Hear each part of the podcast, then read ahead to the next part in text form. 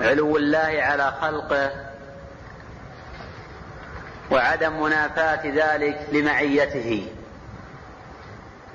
وأن الله جل وعلا فوق سماواته مستو على عرشه وهما وهو معهم أينما كانوا. وتقدم ضرب المثل بالقمر الذي هو آية آيات الله من أصغر مخلوقاته. وهو مع المسافر وغير المسافر أينما كان. وهذا لا يعني اختلاطا ولا امتزاجا ولا حلولا. وأن العرب تقول في لغتها زوجتي معي. زوجتي معي. ولا يعني هذا امتزاج ولا اتحاد ولا اختلاط الزوجة بزوجها. وهذا لا يكابر فيه عاقل. وهذا مما أجمعت عليه الرسل واتفق عليه العلماء وتتجاوب معه الفطر السليمة.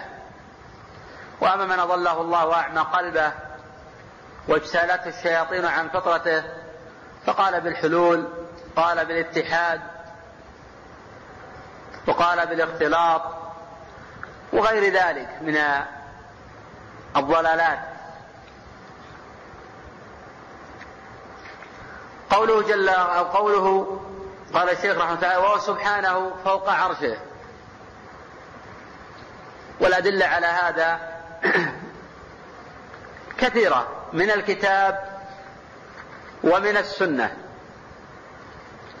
ولا يختلف العلماء في هذا. تعتبر هذه المسألة من المسائل القطعية.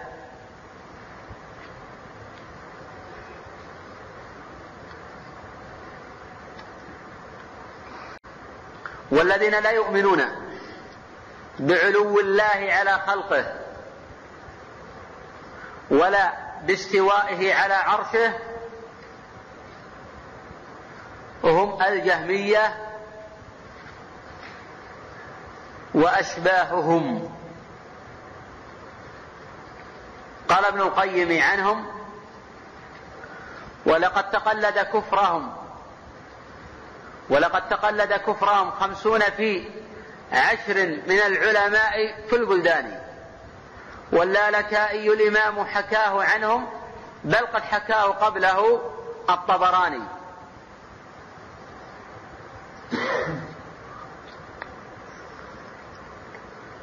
قول رقيب على خلقه.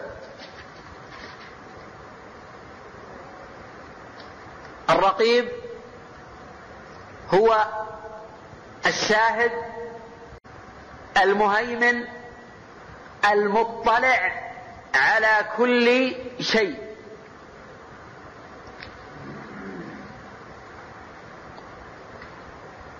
وهذا لا يتأتى إلا لله جل وعلا.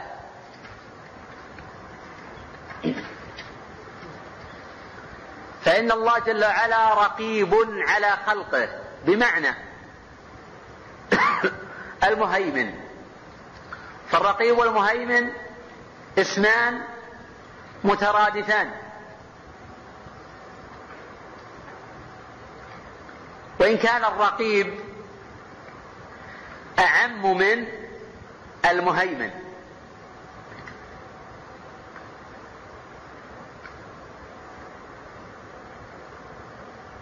فالله جل وعلا رقيب على خلقه مهيمن عليهم بمعنى سامع لأقوالهم راء لأفعالهم قادر عليهم. فالرقيب يقتضي ثلاثة أمور. الرقيب في وصف الله هو بمعنى المهيمن والمهيمن يقتضي ثلاثة أمور. الأمر الأول أن يكون سميعا لأقوال العباد وأفعالهم وحركاتهم. الأمر الثاني أن يرى أفعالهم وحركاتهم وسكناتهم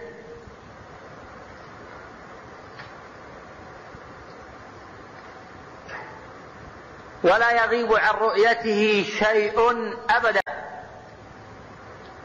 سواء كان كبيرا أو صغيرا. الأمر الثالث أن يقتضي القدرة عليهم.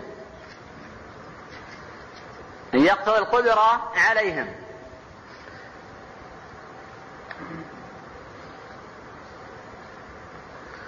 قوله مطلع عليهم.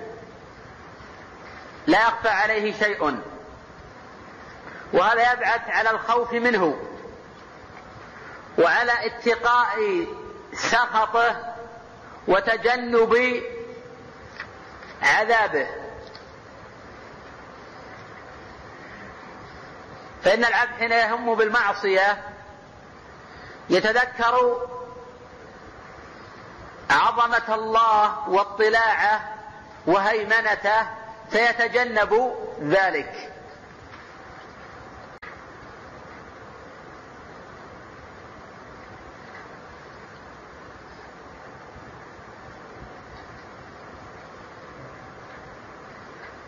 وهذا هو المذكور في سورة يوسف فيما ذكره الله جل وعلا عن يوسف. رأى برهان ربه. صاب البرهان الرب هو الوازع الإيماني في القلب. فلم يجعل الله أهون الناظرين إليه. وكلما قوي إيمان العبد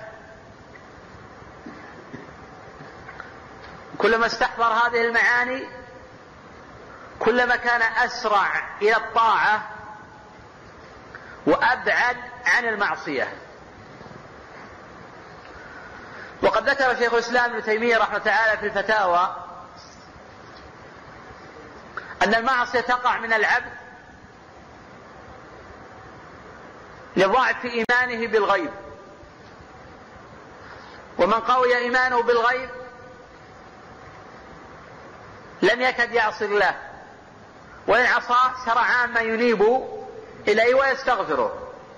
وإذا ضعف إيمانه بالغيب تلطخ بالذنوب والمعاصي والآثام. والناس يتفاوتون في هذا أعظم من تفاوتهم في خلقهم وأشكالهم.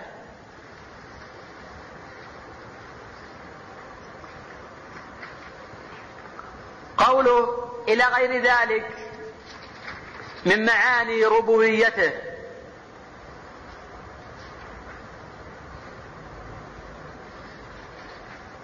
أي من أفعال الله تعالى. أي من أفعال الله تعالى وأسمائه وصفاته. وقد ذهب بعض العلماء إلى أن التوحيد ثلاثة أقسام وهذا قول الجمهور. الربوبية والإلهية والأسماء والصفات. وذهب ابن تيمية وابن القيم إلى أن التوحيد نوعان. ما هما؟ الأسماء والصفات. لكن ليس هذا معنى. نعم. هذا هذا كلام ابن تيمية كله؟ خلاص. توحيد في المعرفة والإثبات. الطلب والقصد. إذا توحيد في المعرفة والإثبات ما هو؟ والأسماء والصفات الربوبية. ولذلك هنا قال في معاني ربوبيته. بعض الناس يقول ما علاقة الأسماء والصفات بمعنى ربوبيته؟ إذا لابد أن نفهم تعريف ابن تيمية لنوعي التوحيد. ابن تيمية يقول التوحيد نوعان. الأول توحيد في المعرفة والإثبات. في المعرفة الربوبية الإثبات الأسماء والصفات. ولهذا قال إلى غير ذلك من معاني الربوبية. ويتحدث عن باب الأسماء والصفات وعظمة الله وقدرته ونحو ذلك. النوع الثاني يقول ابن تيمية توحيد في القصد والطلب. توحيد في القصد حيث لا يقصد العبد غير الله جل وعلا. وهذا معنى قول جل, وعلا الله الصمد. أي الذي تصمد إليه الخلائق. الذي الخلق الصمد هو الذي تصمد إليه الخلائق في الحوائج. وقيل هو السيد الذي قد كمل في سؤدده. فهم هذه الأسماء. بعض الناس يقرأ قول الله دائما لكن ما يفهم. وهذه مصيبة. الله جل وعلا خاطب العباد بالقرآن وتكلم بالقرآن وأمرهم أن يتفهموا. ولا كيف يعملون؟ كيف يتجاوبون مع المعاني؟ كيف ترق قلوبهم؟ كيف تدمع عيونهم؟ أفلا يتدبرون القرآن؟ ولو كان من عند غير الله لوجدوا فيه اختلافا كثيرا. أفلا يتدبرون القرآن؟ أم على قلوب أقفالها. فتدبر, فتدبر القرآن إن رمت الهدى. فالعلم تحت تدبر القرآن.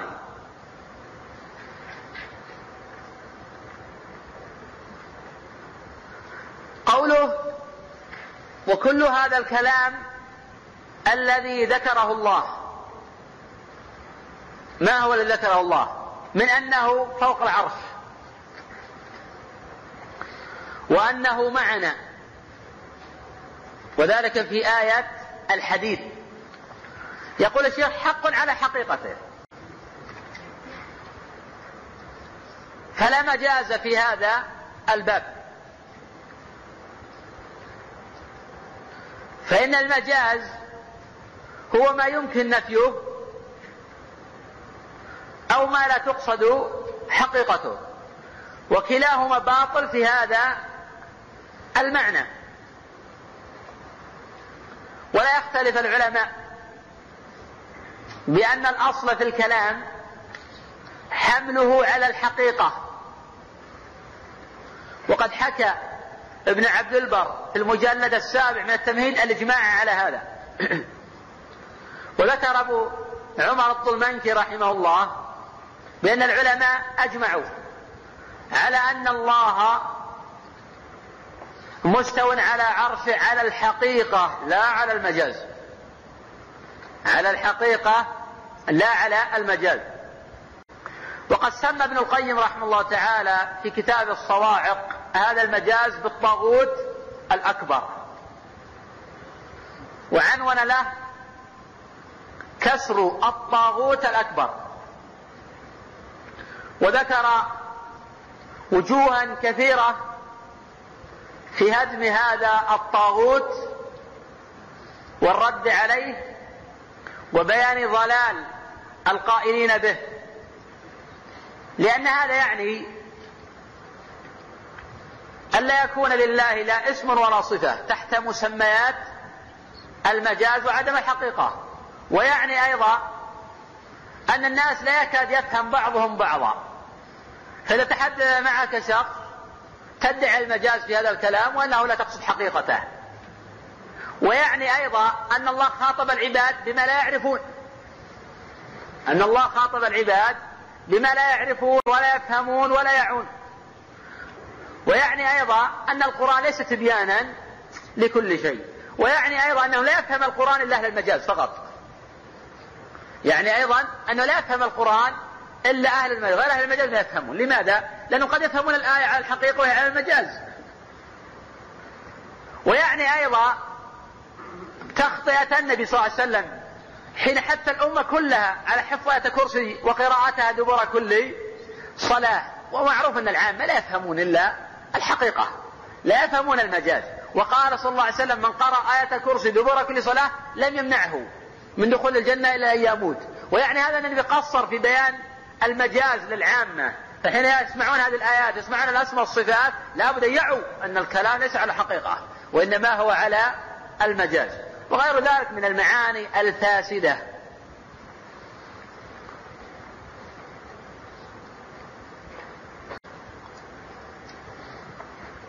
قوله لا يحتاج إلى تحريف أي أن الله فوق السماوات مستو عرشه وهو معنا حق على حقيقته تقدم المعية نوعان. معية علمية ومعية تقتضي وهي الخاصة تقتضي الإحاطة والنصر والتأييد.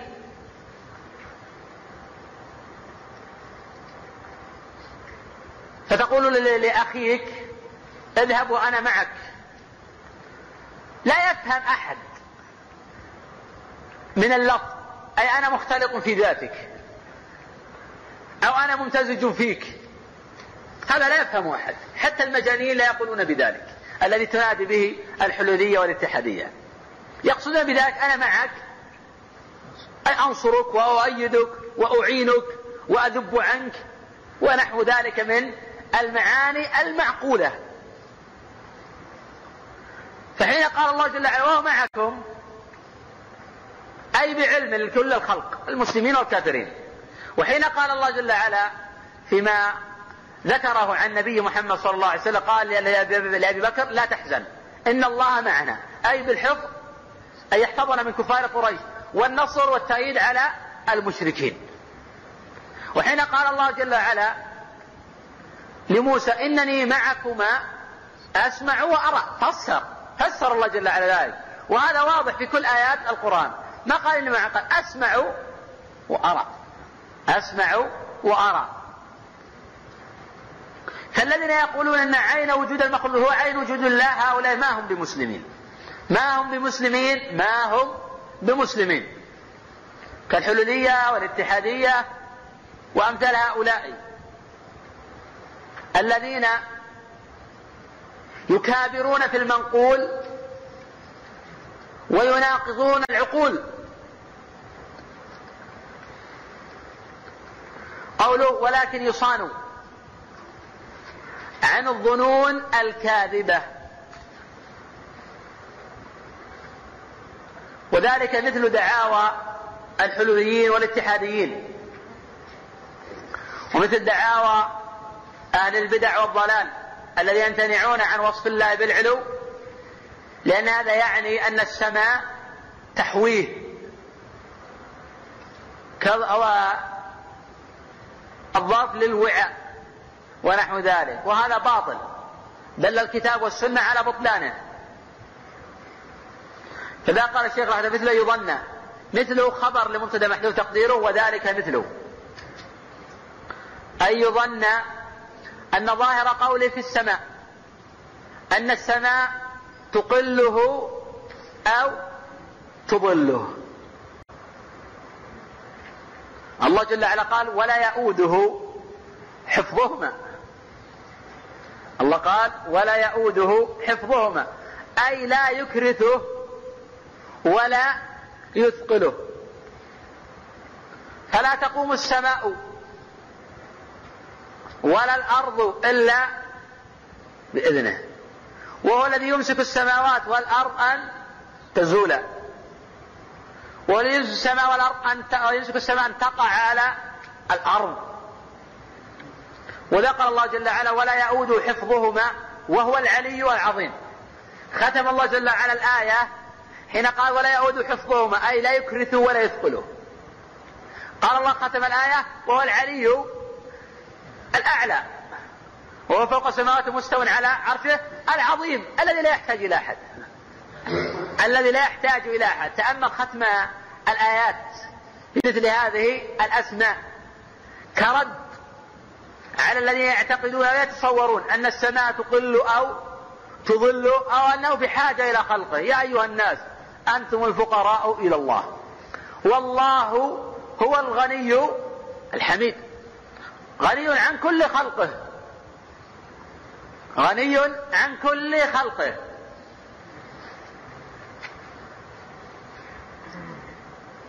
قال الشيخ رحمه الله تعالى في من اعتقد بأن ستظل وتقول يقول هذا باطل بإجماع أهل العلم والإيمان. وهذا لا ينازع فيه أحد. وهذا من الإجماعات القطعية. وتقدم بالأمس شرح الإجماع القطعي والإجماع الظني وشروط كل منهما. قوله فإن الله قد وسع كرسيه. قال ابن عباس في الكرسي موضع القدمين. قال ابن عباس في الكرسي موضع القدمين. الكرسي الذي وسع السماوات والأرض قال ابن عباس عنه موضع القدمين. روى ذلك عنه الدارمي رحمه تعالى في الرد على الجهمية. وصححه الإمام الدارمي رحمه الله تعالى. قوله وهو يمسك السماوات والأرض أن تزولا وجاء في حديث ابن عمر في الصحيحين أن الله يضع السماوات على ذه والأراضين على ذه والشجر على ذه والجبال على ذه. الحديث وفيه ثم يهزهن. فيقول أنا الملك. أنا الملك. أين الجبارون؟ أين المتكبرون؟ قال جل وعلا مالك يوم الدين. والقراءة الأخرى وهي السبعية ملك يوم الدين.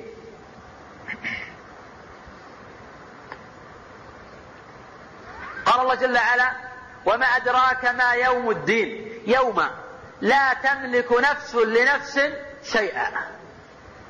والأمر يومئذ لله. والأمر يومئذ لله. له الأمر كله. قال تعالى ألا له الخلق والأمر. وإليه يرجع الأمر كله فاعبده وتوكل عليه. وما ربك بغافل عما تعملون.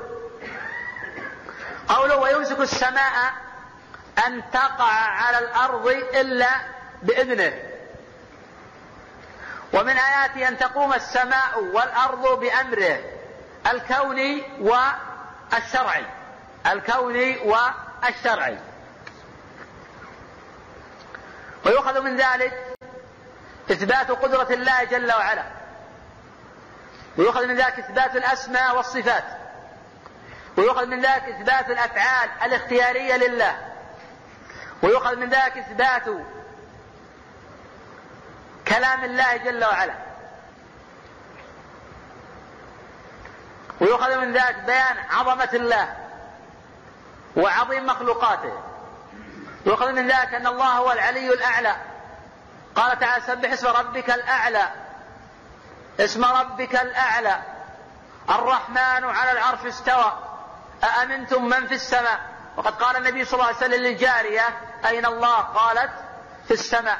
وحين خطب النبي صلى الله عليه وسلم في عرفات في أعظم مجمع حضره الناس.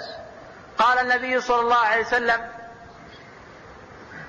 اللهم اشهد يستشهد ربه وكان يرفع أصبعه إلى السماء وينكتها إلى الأرض. يقول اللهم اشهد اللهم اشهد اللهم اشهد. فيرفع أصبعه إلى السماء وينكتها إلى الأرض. يستشهد ربه جل وعلا الذي في السماء. ويؤخذ من ذلك مشروعية تدبر القرآن. وفهم المعاني وأن الله جل وعلا خاطب العباد بما تتجاوب معه فطرهم وعقولهم. ويؤخذ من ذلك أن العقل السليم الذي ليس بمبرسم لا يخالف النقل الصحيح. وإذا تعارض نص لفظ وارد والعقل حتى ليس يلتقيان فالعقل إما فاسد ويظنه الرأي صحيحا وهو ذو بطلان أو أن ذاك النص ليس بثابت. ما قاله المعصوم بالبرهان. ويؤخذ من ذلك ضلال المتكلمين والمعارضين لما جاءت به الرسل. وأن هؤلاء الذين ينادون بالعقل هم أقل الناس عقلا. وأصغرهم قدرا. وأقلهم فهما. وذلك حين تاب أحدهم ندم على ما قال وقال يا ليتني أموت أموت على عقيدة عجائز إحدى. يا ليتني أموت على عقيدة عجائز إحدى ليتني على عقيدة امرأة من إحدى عجائز نيسابور. وقال آخر وهو الشهرستاني لعمري لقد طفت المعاهد كلها وسيرت طرفي بين تلك المعالم فلم أرى إلا واضعا كف حائر على ذقن أو قارعا سن نادم وقال الرازي وهو من أكابرهم وأعلمهم في هذا الباب نهاية إقدام العقول عقال وأكثر سعي العالمين ضلال. وأرواحنا في وحشة من جسومنا وغاية دنيانا أذى ووبال ولم نستفد من بحثنا طول عمرنا سوى أن جمعنا فيه قيل وقالوا. وهذا ليس بعلم. لقد تأملت الطرق الكلامية والمناهج الفلسفية فما رأيت تشفي عليلا ولا تروي غليلا ورأيت أقرب الطرق طريقة القرآن. أقرأ في الإثبات الرحمن على العرش استوى إليه يصعد الكلم الطيب. وأقرأ في النفي ليس كمثله شيء ولا يحيطون به علما. ومن جرب مثل تجربتي عرف مثل معرفتي.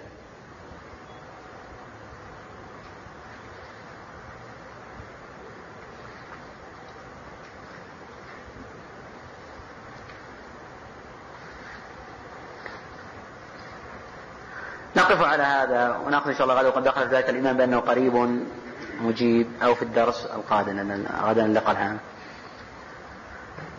ماذا في استغفر الله استغفر نعم. معك شيخنا ترك بعض القلوب فاعتمد على الرجاء وسعة الرحمن. ولا يجوز الاعتماد على آه، سعة رحمة الله والإسراف على النفس بالمعاصي اعتمادا على سعة رحمة الله. فهذا نوع ضرب من الأرجع ولكن الإنسان إذا وقع في الذنب وتاب إلى الله بلا شك أنه يعتقد بأن الله جل وعلا غفور رحيم. لأنه تاب إليه وفي نفس الوقت يبحث عن سعة رحمة الله حتى لا يصاب باليأس والقنوط. فالرجاء قرين اليأس والقنوط في الذنب. فالذين يتكلون على سعة رحمة الله ويصرفون على أنفسهم المعاصي نظير الذين يقنطون من رحمة الله. وأهل السنة وسط بين هؤلاء وهؤلاء. فإذا عمل أحدهم ذنبا استغفر الله وتاب منه وخاف من عذاب الله وبطشه وعقابه لكن لا يبعث ذلك على اليأس والقنوط. والخوف هذا من الله جل وعلا. لا يبعث على الياس والقنوط وكذلك سعة رحمة الله لا تبعث على الإسراف على النفس والولوغ في الذنوب والمعاصي ومواقعة الموبقات. فهذا كله ضلال وانحراف. فالمسلم يعيش بين جناحي طائر. إذا مال إلى أحدهما هلك. على خلاف بين أهل العلم أيهما يرجح عند الوفاة إذا قربت علاماتها. هل يغلب جانب آه، الرجاء أم لا يغلب جانب الرجاء؟ الله جل وعلا يقول في حديث القدسي أنا عند ظن عبدي بي فليظن بي ما شاء.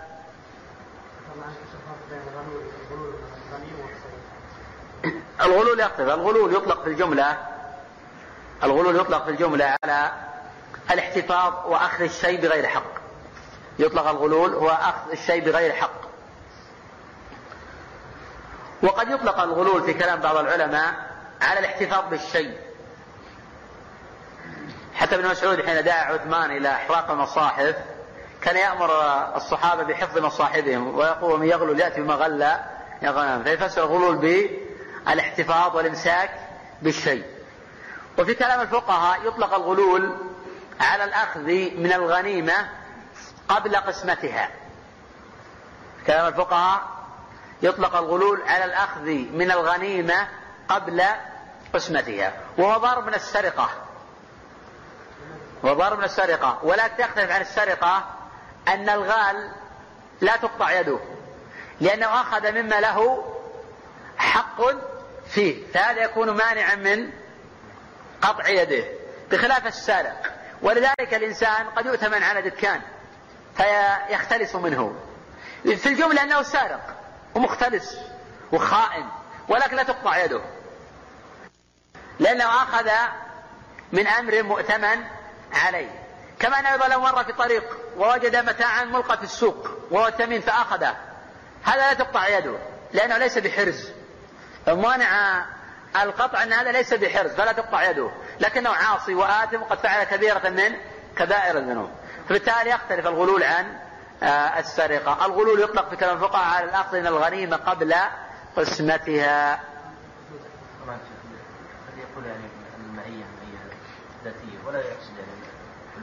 حتى لو كان هذا ضلال لم يرد اللفظ لا في الكتاب ولا في السنة. هل أبو الحسن الأشعري هو مؤسس المعتقد الأشعري. وهل نعم. نعم أعد. هل صحيح أن أبو الحسن الأشعري هو مؤسس المعتقد الأشعري؟ وهل عاد عن الإمام أبو الحسن الأشعري عليه رحمة الله مر بمراحل في حياته. كان على المذهب القديم اللي هو مذهب المعتزلة. المذهب القديم اللي هو مذهب المعتزلة. وكان عندهم غلو في هذا الباب. ولكنه بمناصحة من أهل السنة وتمعن هو أيضا في كلام الله وكلام الرسول وكلام الأئمة رجع عن هذا المذهب. مذهب الغلو. وانتقل إلى مذهب أهل السنة في الجملة. بقيت عنده بقية. بقيت عنده بقية من تحريف بعض الأسماء والصفات والخلط في بعض آه، الأفعال الاختيارية لله جل وعلا. أصحابه في ذلك انقسموا إلى قسمين. القسم الأول من تمسك بمذهبه القديم. وهؤلاء الغلاة. والقسم الثاني من أخذ بمذهبه الجديد وبقي على مذهب الأشاعرة. فلو الأشاعرة يقسمون إلى قسمين قسم غلاة وقسم غير غلاة وكلهم على ضلال. هؤلاء وهؤلاء. لكن هؤلاء غلاة في مذهبهم. الحقيقة أن المتأخرين من الأشاعرة الذين لا يأخذون بمذهب الغلاة ليسوا على مذهب أبي الحسن الأشعري الذي رجع واستقر أمره آه عليه. وحين سئل شيخ الإسلام ابن تيمية رحمة الله في الفتاوى عن رجل يريد الانتساب إلى مذهب أبي الحسن الأشعري دون أن يأخذ بأصول الأشاعرة فذمه ابن تيمية وقال أن لا ينتسب إلا إلى الكتاب إلا إلى الكتاب واو السنة. حقيقة الأشاعرة يمرون بمراحل وعلى كل هم أهل البدع وأهل الضلال ولا يشك في ذلك. سواء المتقدمون منهم والمتأخرون لكن يعتذر عن الحسن الأشعري بأنه بحث عن الصواب واستقر أمره على مذهب أهل السنة والجماعة وعنده بقية وأنا أعتقد أن لو أبد الله في عمره لرجع عن هذه البقية إلى أصول أهل السنة والجماعة. شيخ الله يحفظك. لا شك أن أشرف البقاع مكة. لكن هل تفضل المدينة فقط في السكنة لأن الله لم يكن يختار لنبيه إلا الأفضل وأيضا لأن النبي دعا لها ببركتين من بركة مكة؟ لا هذا ليس بصحيح. مكة أفضل من المدينة في كل شيء حتى في السكنى واما قولك بأن الله لم يختار النبي الأفضل؟ هو ما اختار له الأفضل في هذا الموضع. إنما انتقل من بلد عجز إن استعصى عليه قومه وبدأوا بالعداوة فانتقل من بلد يقيم فيه شرع الله إلى بلد لا يستطيع أن يقيم فيه شرع الله. فما كان بالخيار بين بلدين حتى يقيم في هذا أو ذاك حتى نقول إنه ما اختار الله لنبيه إلا الأفضل. ولكن كان هذا البلد أفضل من غيره في إقامة الدين وقد كانت بلاد نجد تكون مهاجرة النبي صلى الله عليه وسلم كما في آه، آه، صحيح الإمام آه، البخاري. قد كان النبي صلى الله عليه وسلم أخبر قادة اليمامة أو طابة فذهب والي يقول إلى طابة. ولذلك يقول النبي صلى الله عليه وسلم حين ذهب إلى المدينة كما أخرجونا من أحب البقاع إليك. والخبر في الصحيحين وهذا دليل على أن مكة أحب البقاع إلى الله جل وعلا. ويؤخذ من هذا أن من عجز عن إقامة الدعوة في مكان أو إقامة دين الله في مكان ينتقل من هذا المكان إلى مكان آخر لعل السجايا الآخرة تكون أكثر قابلية. فلذلك سجايا أهل المدينة أكثر قابلية من سجايا أهل مكة. ثم سرعا فيما بعد ما قاتل هؤلاء ودخل الناس فيما بعد في دين الله أفواجا. لكن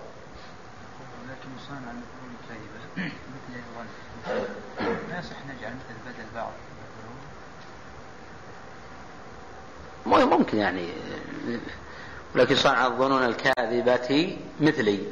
لا يكون بدل. وقع صنع الكاذبة وذلك مثل خبر مبتدا محذوف. جيد.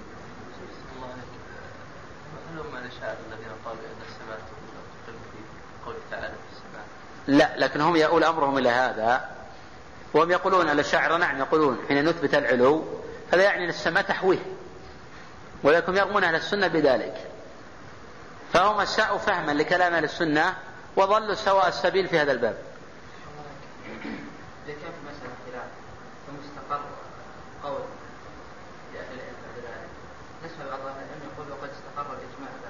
ممكن يعني يفصل يعني يشار إلى الخلاف يقال قد استقر الإجماع.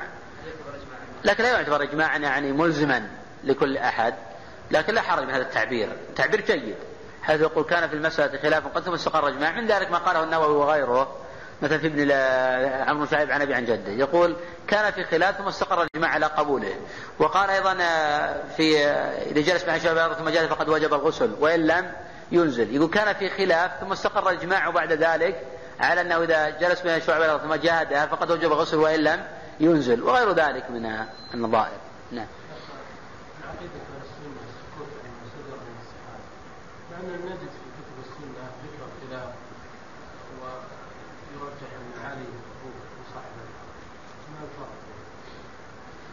الأخ يقول ذكر ابن تيمية وغيره من العلماء وغيره يقول من أصول السنة الجماعة السكوت عما شجر بين الصحابة. يقول ثم نجد في كتب العلماء التفصيل في هذا والحديث عن هذه القضية. ولا إشكال العلم يتحدثون ولكن يتحدثون بعلم ويفصلون بما لا يوغر في الصدور. مع حفظ مكانتهم وسلامة ألسنتهم لأصحاب رسول الله صلى الله عليه وسلم. فالحديث عن ذلك بعلم لا إشكال فيه. وكون الأخ يقول أنهم يقولون عليه على الصواب هذا مجمع عليه محل إجماع كما حكاه ابن تيمية رحمه الله تعالى في هذا الباب والأدلة متواترة في كون الصواب مع علي رضي الله آه، عنه. ولكن يبقى نحن نعذر عن الآخرين ونلتمس لهم المعاذير ونترضى عنهم. ونقول بأن المصيب له أجران.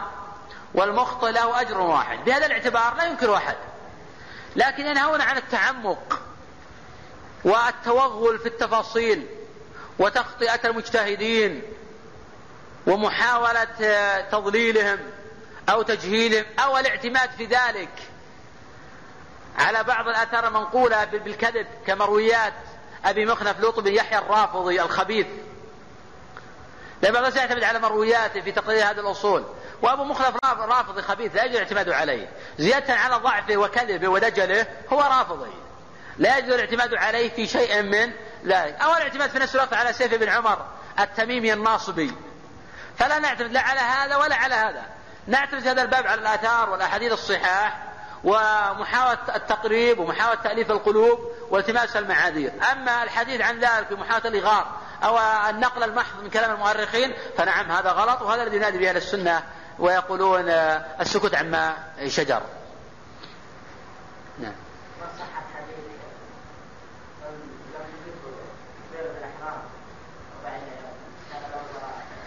نعم. الأخ يسأل عن حديث أنس الذي رواه الترمذي وغيره عن النبي صلى الله عليه وسلم من أدرك كبيرة الإحرام أربعين يوما. كتبت له براءتان.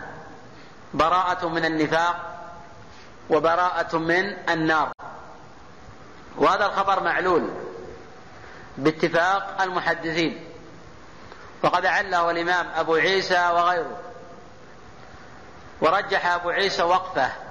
وذهب ابن الجوزي إلى تضعيف مطلقا مرفوعا وموقوفا. وإذا ثبت الموقوف فإن له حكم آه الرفع. نعم. أقوى في الحديثين داود داود وابن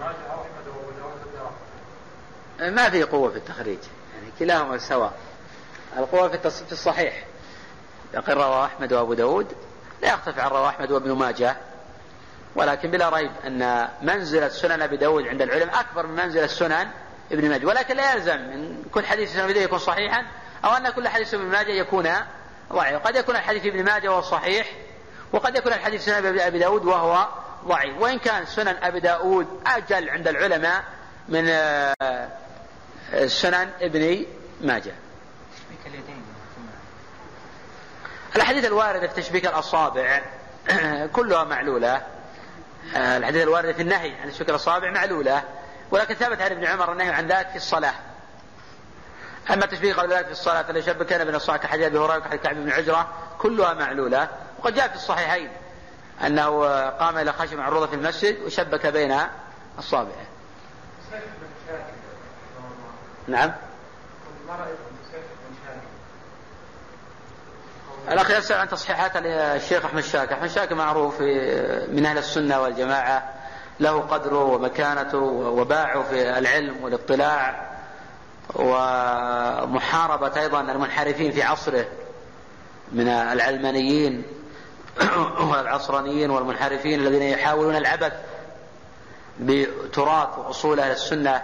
كما وضح ذلك ورد عليهم ردا جميلا قويا في مقدمة جامع أبي عيسى الترمذي وأنصح كل طالب علم أن يقرأ مقدمته على جامع أبي عيسى الترمذي. ولكن رحمه الله تعالى يبقى هو كغيره من الناس بشر يصيب ويخطئ يعلم ويجهل وهو في أصوله في التصحيح والتضعيف في الغالب على أصول المتأخرين. لم تكن استفادة من كلام أحمد والبخاري وأصول السلف كبيرة بل كانت استفادة من ابن الصلاح في منهجه والحافظ بن حجر أكبر من استفادة من كلام أحمد وكلام آه، غيره. وإن كان رحمه الله تعالى هو يرى في نفسه أنه مجتهد وأنه مستقل في هذا الباب وتصحيح الرواة ولا له اجتهادات فردية في تصحيح بعض وتفرد على الأئمة في ذلك ولكن يستفاد من كلامه ما وافق فيها الأئمة وما خالف فيها الأئمة يترك مع الترضي عنه والترحم عليه رحمه الله تعالى. نعم. اشترك شخص مع مجموعة مال ثم تقاسم هذا المال وأراد أن يعيدها واحدا منهم المال لصاحبه كيف يعيد؟ أعد السؤال اشترك شخص مع مجموعة في سرقة مال ثم تقاسم هذا المال وأراد أحدا منهم أن يعيد المال الذي سرقه نعم الأخ يقول في شخص اشترك مع مجموعة في سرقة مال فتاب واحد من هذه المجموعة. كيف يعيد هذا المال؟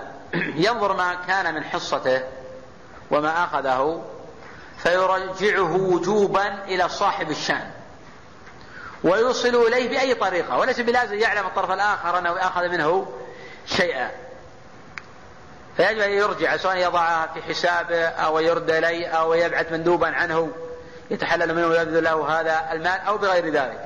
إذا قدر على ذلك وعرف هذا هو المطلوب إذا عجز عن ذلك فنتصدق بهذا المال بنية التخلص ومنه بنية الأجر لصاحبه. ويناصح أصحابه برد المال وضرورة ذلك ويعظهم ويذكرهم بالله فإنه على اليد ما أخذت حتى تؤديه.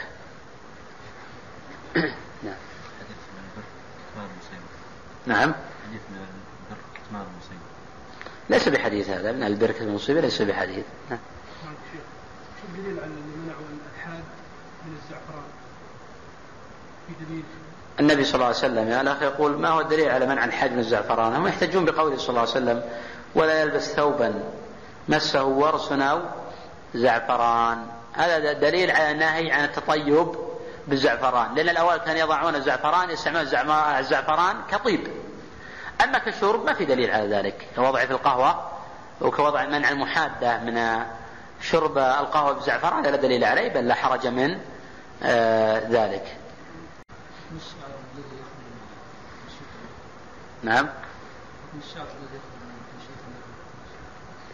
يعني إذا مشط لحيته سقط شعر هذا غير مقصود لذاته. إذا الإنسان سقط شيء من لحيته بدون قصد فلا حرج عليه في ذلك.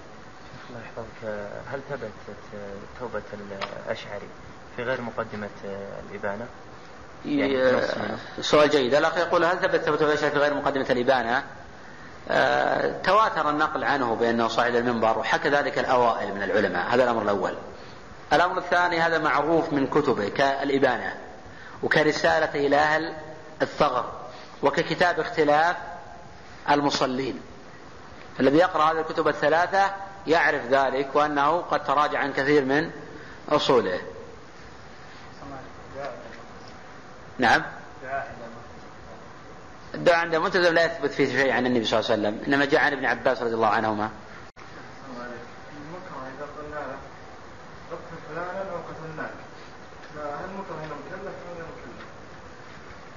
الأخ يقول إذا أكره شخص على قتل شخص هل يقتله؟ ولنقول عنه بأنه مكلف أو غير مكلف. والتكليف لا يسقط عنه ما دام يستطيع يتصرف في أدواته. ولا يسقط عنه التكليف إلا إذا عجز عن التصرف في أدواته. كشخص قبض على يده ووضع في يده مسدد ثم قتل بها فلان. هنا يعتبر مكرها ومعذورا عند الله لأنه لا يستطيع أن يتصرف في يده. وأما شخص يؤمر ومعه عقل وشعوره وفكره بقتل فلان ثم يذهب إلى قتله فإن هذا لا يسمى إكراها بالإجماع.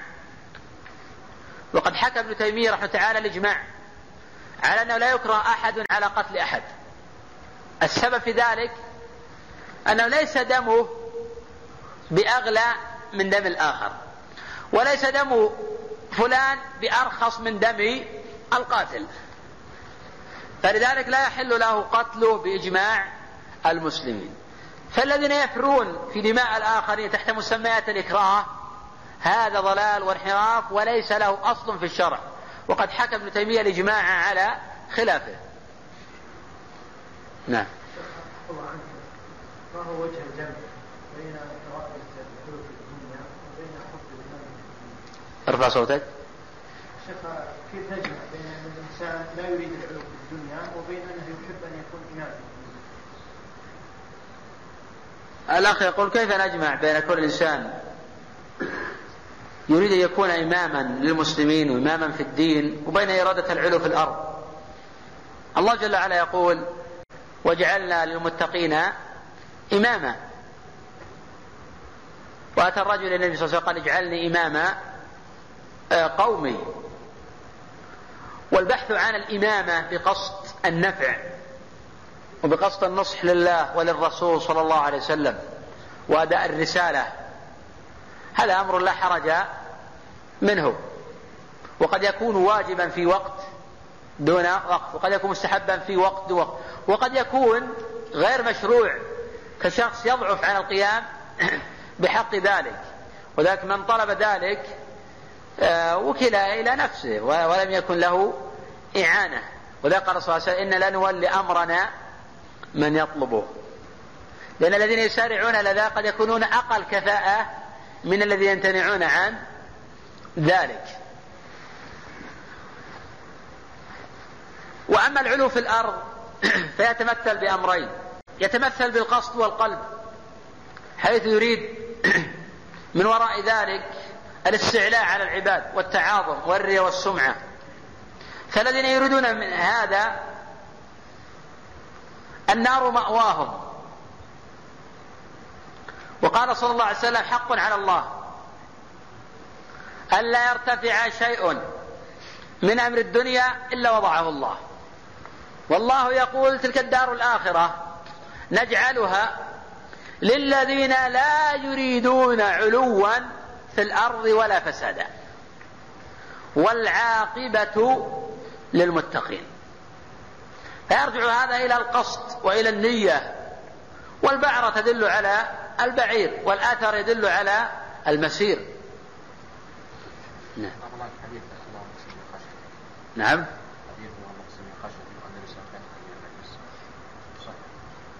ماذا يقول؟ يقول حديث اللهم اقسم لي من خشيتك وان النبي صلى الله عليه وسلم كان يختم في المجلس. صحة الحديث الوارد أن النبي صلى الله عليه وسلم كان يختم مجلسه بالدعاء اللهم اقسم من خشيتك. هذا جاء من رواية عبيد الله بن زحر. وعبيد الله بن زحر سيء الحفظ وقد تفرد بهذا الخبر. ولذلك استغرب أبو عيسى هذا الحديث في جامعه. هل يقال شيخ بأن كل حديث موقوف في باب الأسماء والصفات؟ كل حكم الرفع لأنه لا مجال للاجتهاد. قد يقال في هذا هذا الأصل لكن قد يخرج عن ذلك أشياء. الذي يأخذ عن بني إسرائيل ويكون متلقى عن بني إسرائيل مع أن هذا الباب لا يمكن الصحابي يقر عن بني إسرائيل وهو في يتعلق بأسماء الله وصفاته ولا سيما يعني على ذلك القراءة إذا تداول أهل السنة في كتبهم. ككتاب السنة اللكائي كتاب السنة الأصبهاني كتاب السنة لابن عاصم كتاب السنة لعبد الله بن أحمد ونحو ذلك. انس رضي الله عنه مع الحجاج الذي قال أخبرني باشد عقوبة. هي قصة مشهورة والحديث الصحيحين. آه، الحجاج دعا بأنس وقال أخبرني بأشد عقوبة. فعلها النبي صلى الله عليه وسلم فأخبر بقصة العرنيين حين سمل النبي صلى الله عليه وسلم أعينهم وقطع أيديهم وأرجلهم وألقاهم في الحرة يستسقون فلا يسقون. حينئذ الحجاج خطب على المنبر واخبر بهذا الحديث وقال أتلومونني على قتل فلان وفلان وقد فعل النبي صلى الله عليه وسلم كذا وكذا وذكر الحديث. لا أعلم يعني إسنادا صحيحا لهذه القصة ولكن مشهورة ولذلك جاءت بعض الروايات عن الحسن البصري أنه لام أنس بن مالك وجاءت روايات أن أنس بن مالك ندم على ذلك. لكن الأسانيد يعني لا يعتمد عليها في هذا الباب من كل وجه. لكن لا شك أن أنسا كان يحدث بهذا. الحديث هذا لا إشكال آه، فيه. نعم.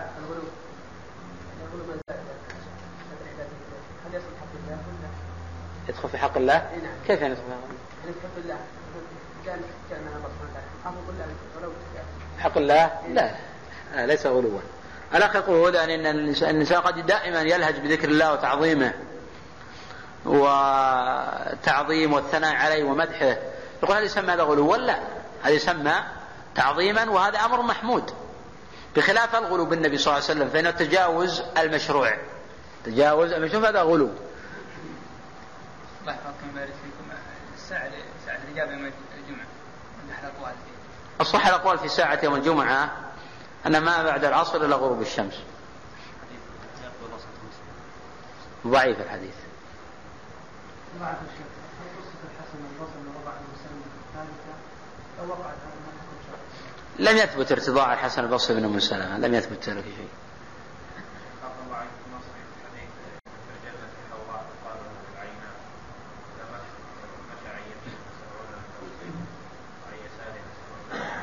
ما أعرفه هذا. ما أعرفه يبحث. نحب أن الإخوان يعني بعض الأشياء التي قد يسأل عنها بعض الإخوان وتكون مشكلة. أنهم ينتدبون لبحثها وكتابة عنها. أولا أن الطالب يعود نفسه البحث ثم أيضا نراجع له نشرف عليه وهذا مهم جدا. فمهم جدا أن الطلبة يبحثون بعض المسائل وبعض القضايا والإنسان لا يعتمد على مجرد ما نلقيه ومجرد استفاء بعض الأقوال من كلامنا هذا غلط. يعني ما نتركه في الحقيقة أكثر مما نقوله. ما يقولون يا شيخ كما تكون يولى عليكم؟ هو أثر هذا. عندما تكون يولى عليك أثر ولكنه باطل.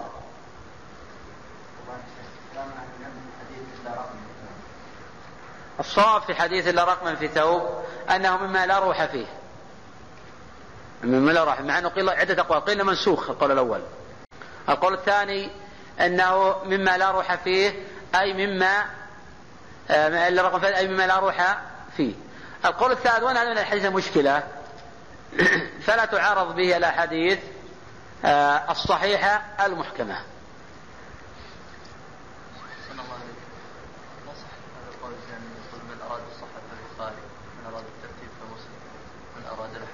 من أراد الصحة في البخاري من أراد الترتيب في مسلم البخاري رحمه تعالى حاز الترتيب وحاز الصحة. مسلم لا يتقدم على البخاري في شيء. مسلم لا يتقدم على البخاري في شيء أبدا. لا في الترتيب ولا في التبويب ولا في الفقه ولا القدرة على التعليل ولا غير ذلك. نعم. ولا الصناعة شيء حتى الصناعة في شيء ما يتفوق على البخاري في شيء أبدا. والذين يدون بها الآن يقولون ترتيب مسلم وأن البخاري مسلم يروي باللفظ البخاري يروي بالمعنى. هذا كلام ليس له أصل. نعم. ما تكون ولا عليه. باطل يعني الإسناد؟ ليس له إسناد هذا انما ذكر في الكتب الوعظية وغير ذلك. الحمد لله رب العالمين. قال شيخ الإسلام ابن تيمية رحمه الله تعالى في الحديث عن الإيمان بقرب الله جل وعلا من خلقه وأن ذلك لا ينافي علوه وفوقيته. والمسلمون يؤمنون بكل ما جاء عن الله على مراد الله. وبما جاء عن رسول الله صلى الله عليه وسلم على مراد الله على مراد رسول الله صلى الله عليه وسلم. ويعتقدون بأن كلام الله حق. لا يناقض بعضه بعضا. وأن التناقض يأتي من سوء الأفهام. ونقص العلم. وعدم ضم الأدلة بعضها إلى بعض. وكلام الله حق. يصدق بعضه بعضا. ويفسر بعضه بعضا. ولذلك لا يوجد أحد من الصحابة ولا أحد من أئمة التابعين يستشكل شيئا من ذلك.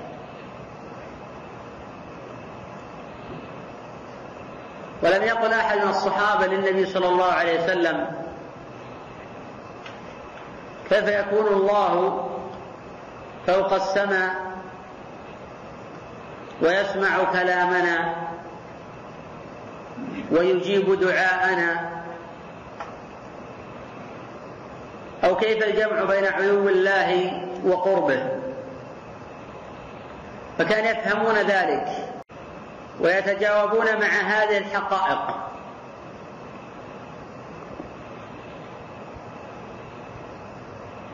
ومن سلمت فطرته من الشوائب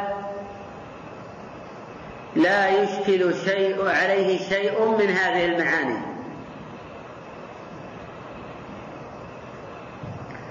تقدم الحديث عن الإيمان وأنه قول وعمل. قول القلب واللسان وعمل القلب واللسان والجوارح. ما هو قول القلب؟ وعمله. حبه وخوفه ورجاؤه وتوكله وولاؤه وبراؤه هذا عمل القلب؟ جيد. الإيمان قول وعمل. قول القلب واللسان. وعمل القلب واللسان والجوارح. وقد قال الإمام الشافعي رحمه الله تعالى الإيمان قول وعمل ونية ولا يجزئ واحد دون الآخر.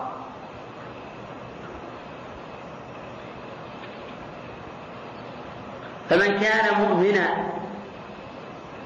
فمن كان مؤمنا بالله وملائكته وكتبه ورسله وبكل ما جاء عن الله وما جاء عن الرسول صلى الله عليه وسلم يؤمن. بأن الله قريب مجيب. كما جمع الله جل وعلا بين ذلك في قوله تعالى وإذا سألك عبادي عني فإني قريب. والقرب نوعان. القرب نوعان. قربه من داعيه بالإجابة. النوع الثاني قربه من عابديه بالاثابه القرب نوعان. قربه من سائليه بالإجابة. وقربه من عابديه بالإثابة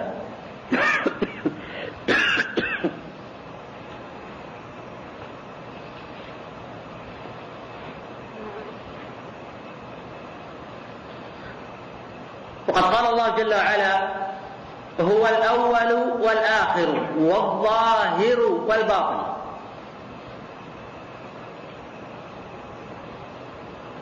فسر النبي صلى الله عليه وسلم ذلك بقوله أنت الأول فليس قبلك شيء. وأنت الآخر فليس بعدك شيء. وأنت الظاهر فوقك شيء. وأنت الباطل أي القريب فليس دونك شيء.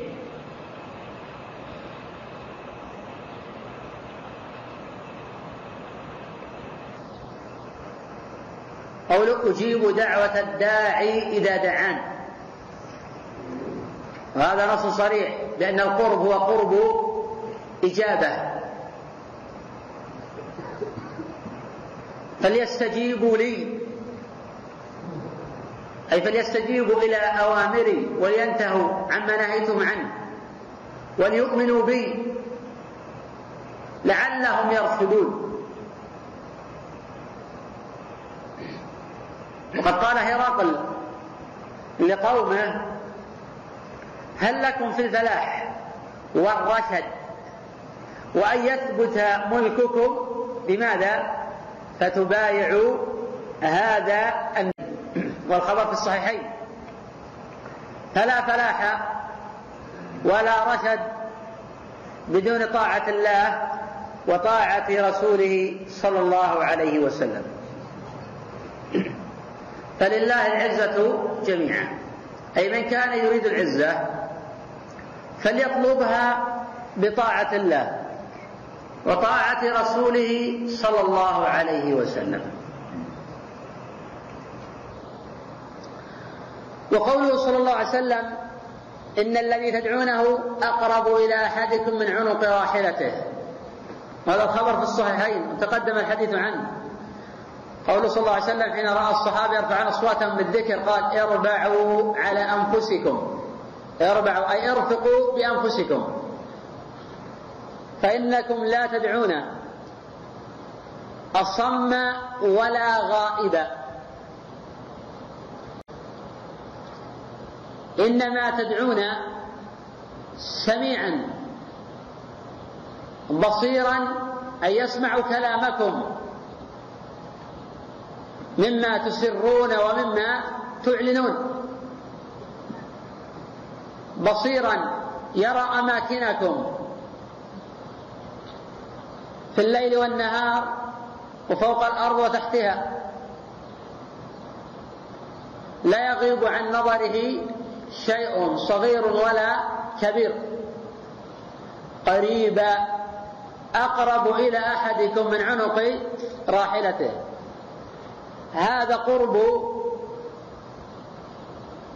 إجابة وقرب إثابة هذا قرب إجابة وقرب إثابة. قرب إجابة لأنهم يدعونه وقرب إثابة أنهم يعبدونه.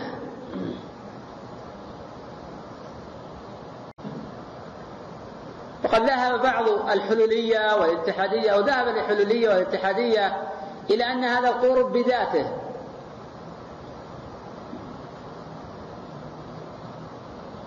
وهؤلاء لما قل علمهم وضعف إيمانهم ظنوا الاختلاف بين الأدلة وضربوا بعضها ببعض.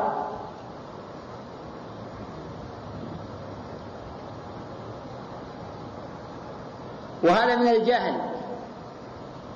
ويدل على بطلان كلامهم قول صلى الله عليه وسلم ينزل ربنا إلى السماء الدنيا. هذا دليل أنه فوق سماوات السماء على عرشه وإذا بقي ثلث الليل الآخر نزل. ففي رد على دعواهم بأنه مختلط بالخلق. لو كان مختلطا لن يحتاج إلى نزول أو اتحاد أو أنه عين وجود المخلوقات كما يدعيه ابن سينا وغيره. هذا كله ضلال وكفر بالله جل وعلا.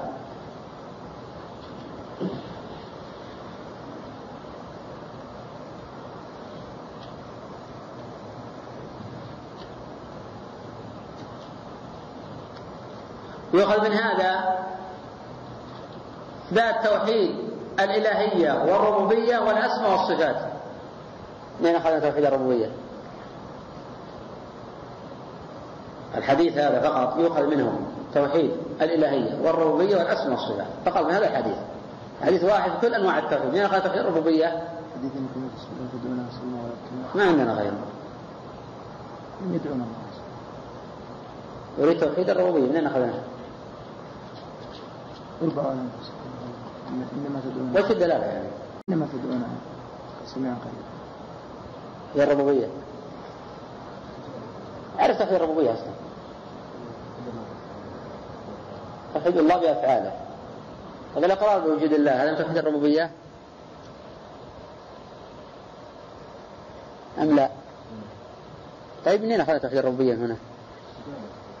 نعم. عليك.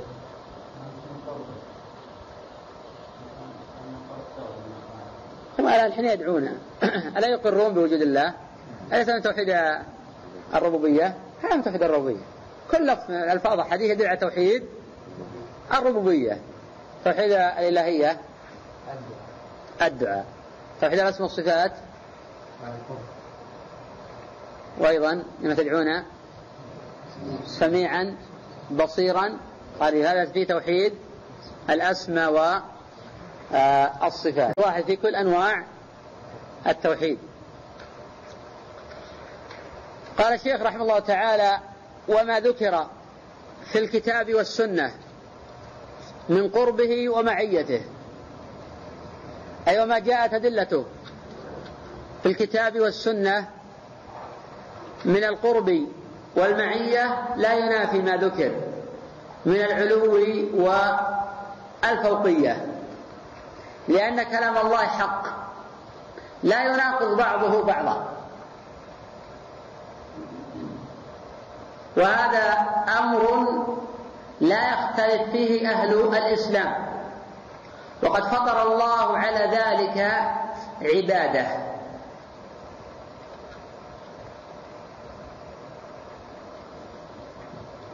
وتقدم الحديث عن المعية العامة والمعية الخاصة. فالأدلة الواردة في قربه لا تنافي الأدلة الواردة في علوه. فهو علي في دنوه قريب في علوه. قال الشيخ رحمه الله فإنه سبحانه ليس كمثله شيء في جميع نعوته يعني في أسمائه وصفاته وأفعاله. هذا معنى قوله في جميع نعوته أي في أسمائه وصفاته وأفعاله.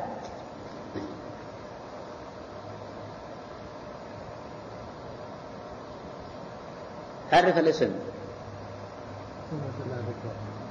وما دل على الذات عرف الصفة وما دل على الأخ يقول الاسم ما دل على الذات طيب الصفة تدل على الذات هنا والصفة الفرق بين الصفة؟ ما الفرق بين اسم الله وصفته؟ قد شخص فرق بين الاسم والصفة ماذا تقول؟ أو الصفة مشتقة من الاسم. طيب الفرق بينهما؟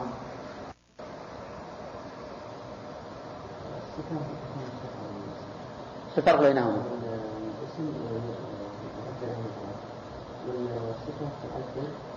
عن أفعال الله.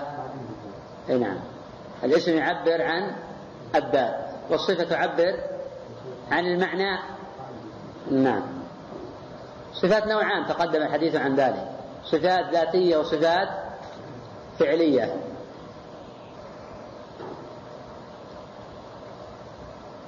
هل يدخل القياس في الاسم والصفات؟ أكيد.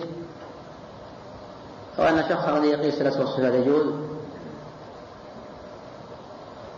نعم.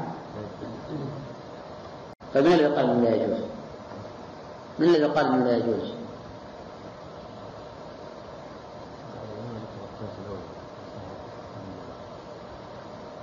يعني محل إجماع أو خلاف محل إجماع. طب العقل يدخل في الأسماء والصفات؟ لماذا؟ لأن هذا سبب ولا جيد ماذا هم الذي يقدمون العقل على النقل؟ بالنسبة للإثبات لا ما في الصيغة سبب بالله.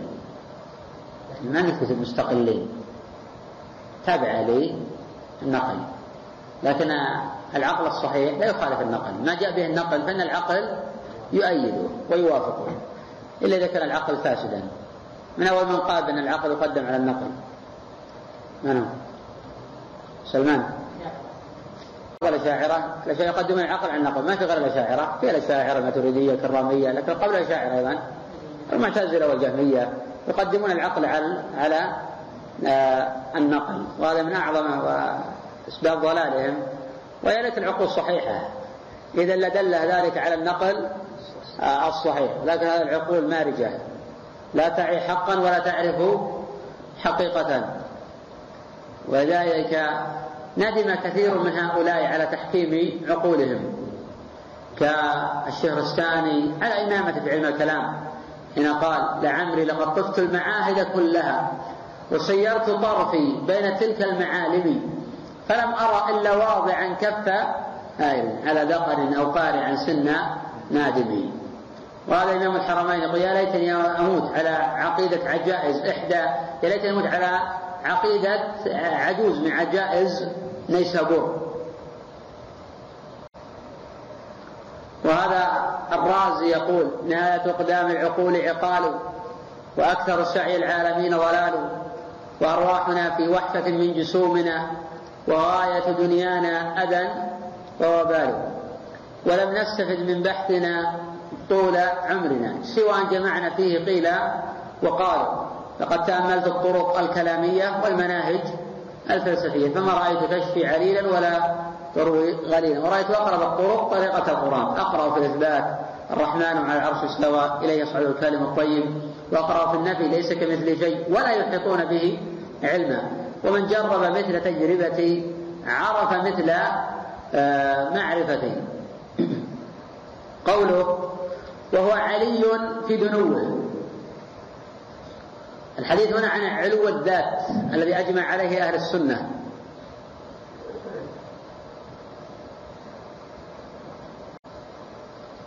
فهو جل وعلا فوق السماوات مستو على عرشه. وهذا لا ينافي قربه فهو في علوه قريب. يجيب دعوة الداعي يسمع ويبصر ويرى.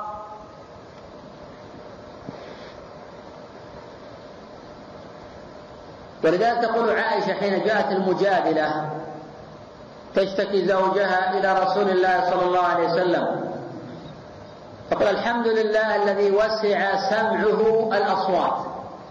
والله لقد جاءت المجادلة إلى رسول الله صلى الله عليه وسلم وأنا قريبة منها ما أسمع صوتها وسمع الله شكواها من فوق سبع سماوات. وأنزل الله قد سمع الله قول التي تجادلك في زوجها وتشتكي إلى الله. والله يسمع تحاوركما. قوله قريب في علوه أي وهو قريب بإجابته وإثابته. لا ينافي علوه واستواءه على عرشه وقوله جل وعلا ونحن أقرب إليه من حبل الوريد. ذهب شيخ الإسلام وتلميذه العلامة ابن القيم إلى أن المقصود ونحن أي بملائكتنا. لسياق الآية يقول ولنا معظم يقول نحن نفعل كذا ونقول كذا. إذا كان له أتباع. وأكد شيخ الإسلام قوله بالآية بعدها إذ يتلقى المتلقيان عن اليمين وعن الشمال قعيد ما يلفظ من قول إلا لديه رقيب عتيد. فالحديث عن الملائكة. سياق الآيات يقول شيخ الإسلام فيه ونحن أقرب إليه من حبل الودن المقصود الملائكة. وأنكر شيخ الإسلام ابن تيمية رحمه تعالى قول من قال ونحن أقرب إليه بالعلم من حبل أنكر هذا.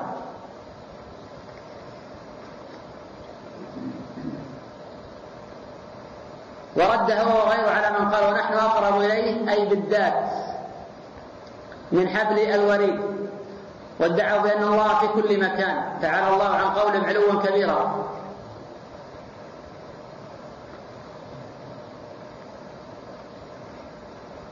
وتقدم قوله جل وعلا فإني قريب أي قريب إجابة. إن لا تدعونه سميعا بصيرا قريبا.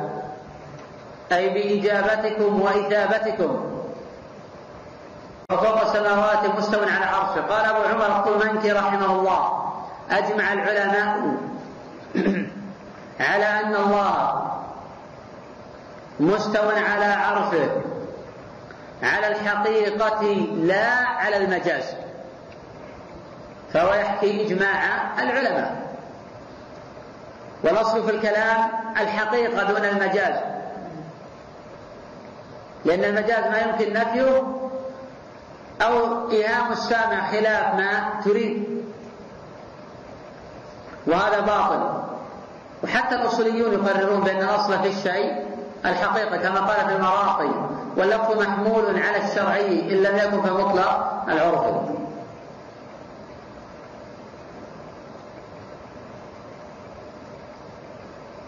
ولا يختلف العلماء في هذه الأصول. وأنه يجب حمل الكلام على حقيقته. وأن الله جل وعلا فوق السماوات مستو على عرشه ودلت الأدلة على أن القرب هو قرب إجابة وقرب إثابة. وبدليل الأدلة الأخرى ينزل ربنا. لو كان كما يقولون بينما مختلط بالخلق أو ممتزج أو حال فيهم أو هو في كل مكان لم يكن للنزول معنى.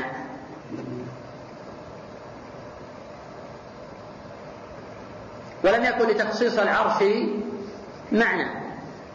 وذا قال الله جل وعلا ثم استوى إلى السماء. لو كان في كل مكان لم يحتاج إلى يستوي إلى السماء. ولم يحتاج يستوي على العرش ثم استوى على العرش. الرحمن على العرش استوى.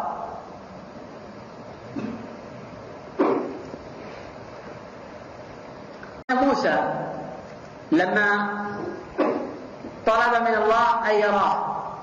مجرد رؤية. مجرد رؤية. القوى البشرية في الحياة لا تطيق رؤية الله. لا تطيق رؤية الله. الله يرى في عرصات القيام لأن الله يخلق فيهم قوة وقدرة أقوى من قدرتهم في حال الحياة. يرون بعد دخول الجنة للذين أحسن الحسنى وزيادة. قال الله جل وعلا لموسى لن تراني ولكن انظر إلى الجبل. فإن استقر مكانه فسوف تراني. فلما تجلى ربه للجبل تجلى مجرد تجلي جعله دكا وخر موسى صعقا. وخر موسى صعقا. فعلم موسى أنه لا يطيق رؤيه الله جل وعلا. وليس معنى أن رؤية الله محالة لو كانت محالة ما علقها الله على آه، الجبل. ولكنها ممتنعة في الحياة الدنيا. خلافة الداعية الصوفية يزعمون يرون الله في الحياة الدنيا على الضلال والانحراف الله جل وعلا يرى في عرصات القيامة ويرى بعد دخول الجنة. قال صلى الله عليه وسلم إنكم سترون ربكم كما ترون القمر ليلة البدر لا تضامون في رؤيته. فإن استطعتم ألا تغلبوا على صلاة. قبل الفجر قبل العصر فافعلوا. أي صلاة العصر وصلاة الفجر.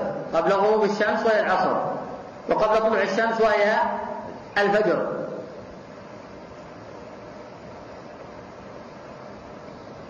ثم شرع الشيخ رحمه تعالى يتحدث عن إثبات صفة الكلام لله جل وعلا. قال الإيمان بالله وكتبه. الإيمان الإيمان مبتدأ مؤخر وتقدم تعريف الإيمان. عارف الإيمان؟ الإمام ما هو؟ عرفه. أعد يعني قول وعمل. قول قلب اللسان وعمل القلب واللسان والجمال. ماذا يقول الشافعي في هذا الباب؟ بأن الإيمان قول وعمل ونية. نعم. كمل. ولا يجزئ واحد دون الآخر. بمعنى لا يجزي جنس القول عن جنس العمل ولا جنس العمل عن جنس الاعتقاد. بمعنى لو ترك جنس العمل لكان مرتدا. لأنه ما أتى بالإيمان. وهذا من أعظم الجماعات التي حكت هذا الباب. أن تجزء العمل مرتد عند الله جل وعلا. لأنه ترك ولا لم يكن تعريف الإيمان معنى وعجيب من يقول هذا التعريف. آه، إن هذا الإيمان قول عمل ويقول ما يكفر تارك جنس العمل إذا ما صار هذا تعريف للإيمان. ولا صار هذا إيمانا يعني من لوازم هذا التعريف أن تارك جنس تارك جنس العمل يعتبر لو أن شخص قال أشهد أن لا إله إلا الله رسول ولا يعمل أبدا. لا يصلي ولا يصوم ولا يزكي ولا يحج. هل نعتبر هذا مسلما؟ لا. لأنه ما أتى بالإيمان. الإيمان قول وعمل. وين العمل؟ أين لا بد يأتي بجنس العمل. ولكن الشافعي يقول ولا يجزئ. واحد دون الآخر. فمن الإيمان بالله الإيمان بأن القرآن كلام الله. بمعنى أن الله تكلم. والله يتكلم متى شاء إذا شاء. وكلام الله حقيقة ليس مجازا. لأن العرب في لغتها لا تعرف تأكيد الأفعال بالمصادر إلا للحقائق. فقوله كلم الله موسى تكليما كلم فعل ماضي. الاسم الشريف فاعل موسى مفعول به تكليما مصدر. مفعول يسمى مفعول مطلق.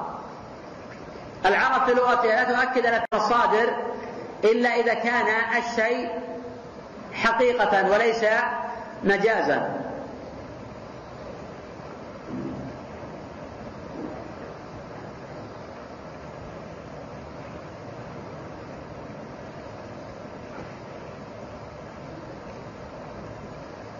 ونفي الكلام عن الله يقتضي عدة أمور الأمر الأول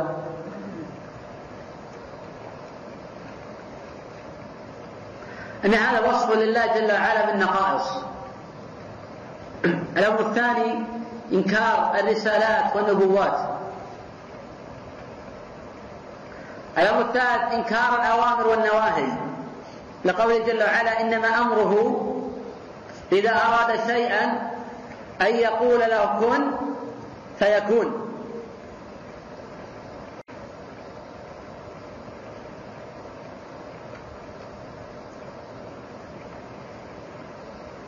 وقوله جل وعلا وإن أحد من المشركين استجارك فأجره حتى يسمع كلام الله.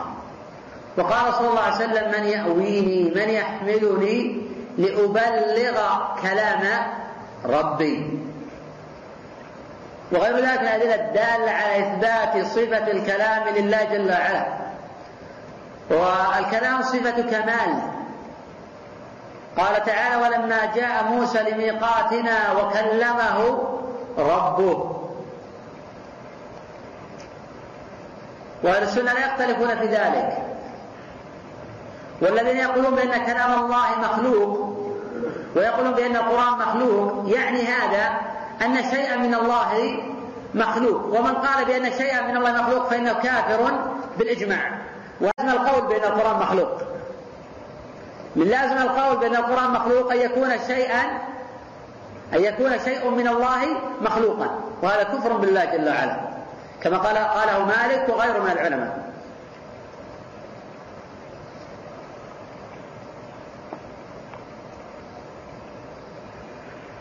قوله كلام الله منزل غير مخلوق. لفظة غير مخلوق لم تكن متداولة في عصر الصحابة رضي الله عنهم.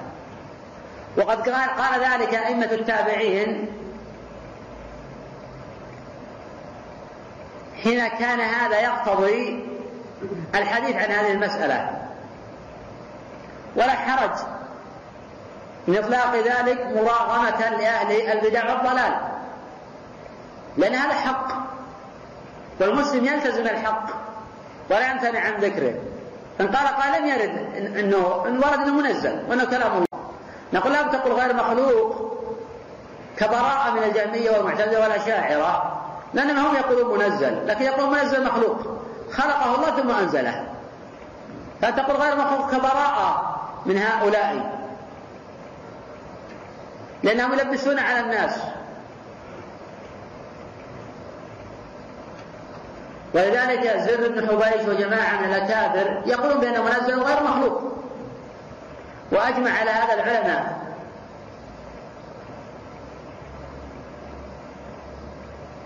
قوله منه بدا وإليه يعود. أي تكلم الله به. قوله وأن الله تكلم بحقيقة هذا نص القرآن. وكلم الله موسى تكليما. وهذا لإنكار دعوى المجاز. وللرد على الأشاعرة والكلابية والمعتزلة وغيرهم. فالأشاعرة يقولون بأنه عبارة عن كلام الله. والكلابية يقولون بأنه حكاية عن كلام الله. وقول الكلابية والأشاعرة هو بمعنى واحد. فهم متفقون على أن القرآن مخلوق. الكلابية والأشاعرة متفقون على أن القرآن مخلوق.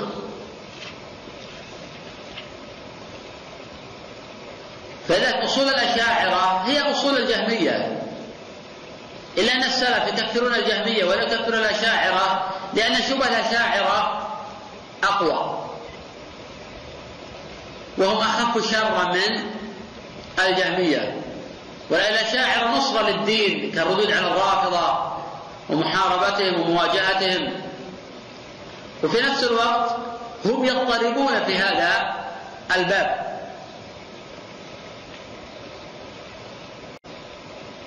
فيثبتون بعضا وينكرون بعضا.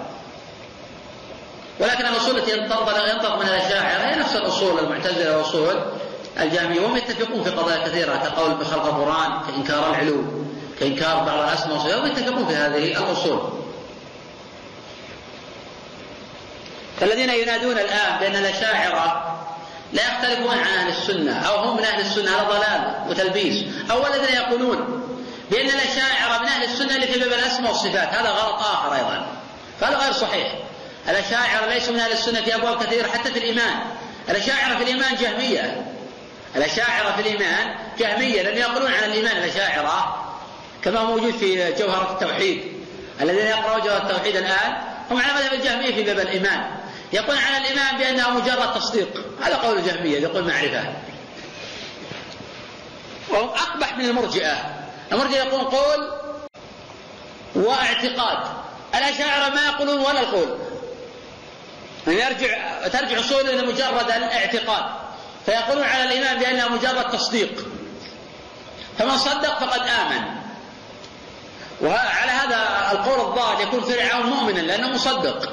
وآمن فيها حين لا ينفعه الإيمان وأبو طالب يكون مؤمنا على القول لأنه يقول لقد علمت بأن دين محمد من خير ديان البرية دينا لولا الملامة أو حذار مسبة لوجدتني سمحا بذاك مبينا.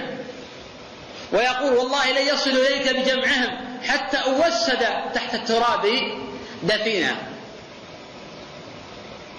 فهم مصدقون هؤلاء حتى القرآن صريح القرآن عن على القول بأن نزلت في آه أبي طالب. قال الله جل وعلا وهم ينهون عنه وينأون في سورة الأنعام. وهم ينهون أي عن أذيته. وينأون أي عن اتباعه.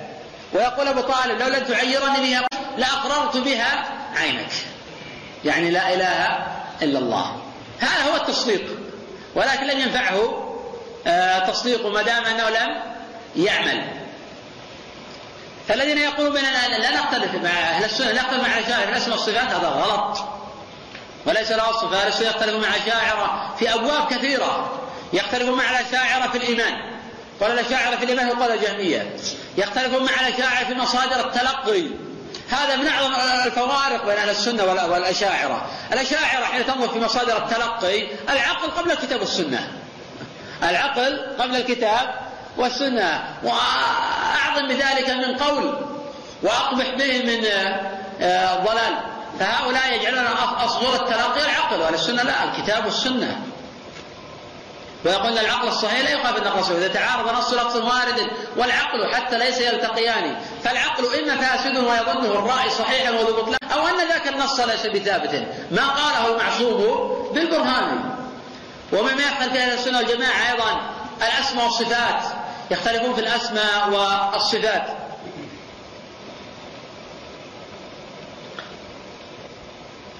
وما يختلف في أهل السنة والجماعة أيضا تنزيل الأحكام على المعينين.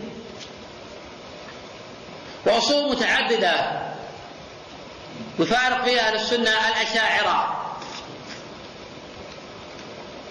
وكثير من متأخر الأشاعرة على أصول الجهمية.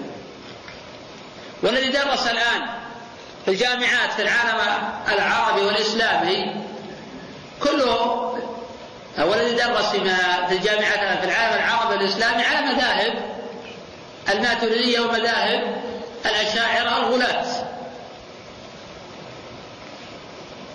باستثناء ما يوجد الآن في بلادنا فإنهم يقرون العقيدة الطحوية وهي على أصول أئمة أهل السنة الجماعة باستثناء مسائل يسيرة أخطأ فيها صاحب أو أخطأ فيها الطحاوي رحمه الله تعالى.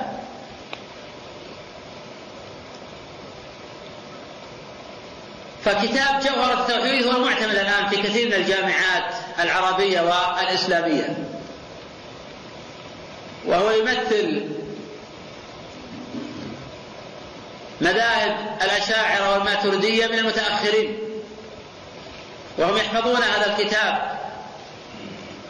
ويستظهرونه عن ظهر قلب. ويحتجون به كما يحتجون بالقرآن والسنة أو أعظم.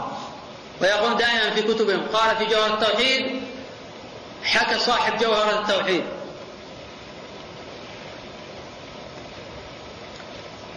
قوله وأن هذا القرآن الذي أنزله على محمد هو كلام الله. حقيقة لا كلام وهذا لا يختلف فيه العلماء. لأن النبي صلى الله عليه وسلم قال لأبلغ كلام ربي.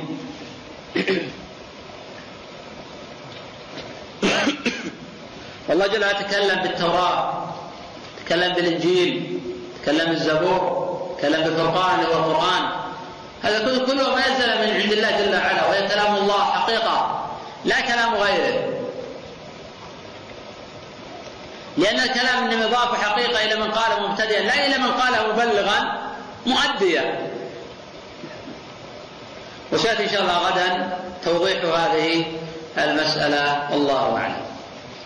نعم.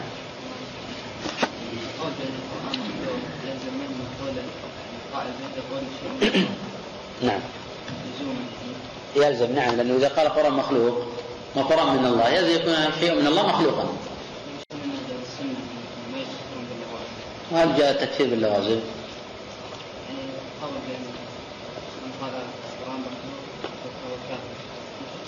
لا هو في أصله كفر هو بذاته كفر. مجرد القول بان القران مخلوق بدون اللوازم هو كفر.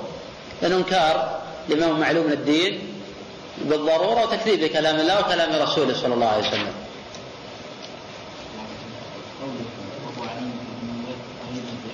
نعم. لا هو للتنويع لئلا يظن أنه آه، قريب في علوه لكن ليس علي في دنوه فهو للتنويع وبيان العكس وأن هذا هو ذا. نعم. إلا لكن إذا قال شخص قريب في علوه قد يظن ظان إنه إذا كان علي لكن ليس بقريب. فاراد الشيخ يؤكد. قال وهو علي في دنوه قريب في علوه وأن نعم الإشارة إلى الحقيقة سواء قيل بقربه فهو عالي أو إذا قيل بعلوه فهو قريب. نعم.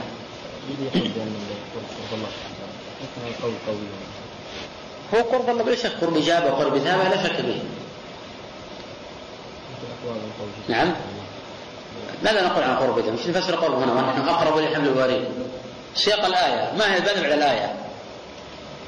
وش على الآية ونحن أقرب لحمل الوريد إذ يتلقى المتلقيان عن اليمين وعن الشمال قعيد. هذا حين الاحتضار. يتلقى المتلقى. من هو المتلقيان؟ الملكان. إذا الحديث عن سياق قرب الملائكة من العبد. وليس الحديث عن قرب آه الله جل وعلا.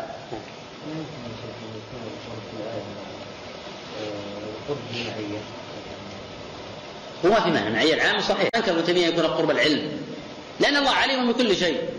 إذا لما ما وش التخصيص. فالله مع الكفار ومع المؤمنين بعلمه. والمعية النوع الثاني المعية الخاصة تقتضي النصر والحفظ والتأييد وهذا ليس بمراد هنا. فإذا فسرنا ذلك بالعلم فإذا ما وجد التخصيص ما في مزية. لا لا يختلف المؤمن عن الكافر في علم الله جل وعلا. وأن الله مع كل الخلق بعلمه مع الإنس والجن وغيرهم. بخلاف المعية الخاصة فإذا تكون المخلصين الموحدين الأتقياء. فبقي القول بالملائكة للسياق. الآية قرب إجابة قرب إثابة ونحو ذلك. نعم مع العلم. ما في مانع هذا لا إشكال فيه أصلا. ونحن أقرب إليه لا إشكال فيه إذا هو من الأصل المثبت. إذا ما في ما في جديد الآن. الله قال ونحن أقرب إليه من حبل الوريد. الله أقدر عليه وعلى إجابته وعلى إثابته وعلى أيضا. من حبل الوريد.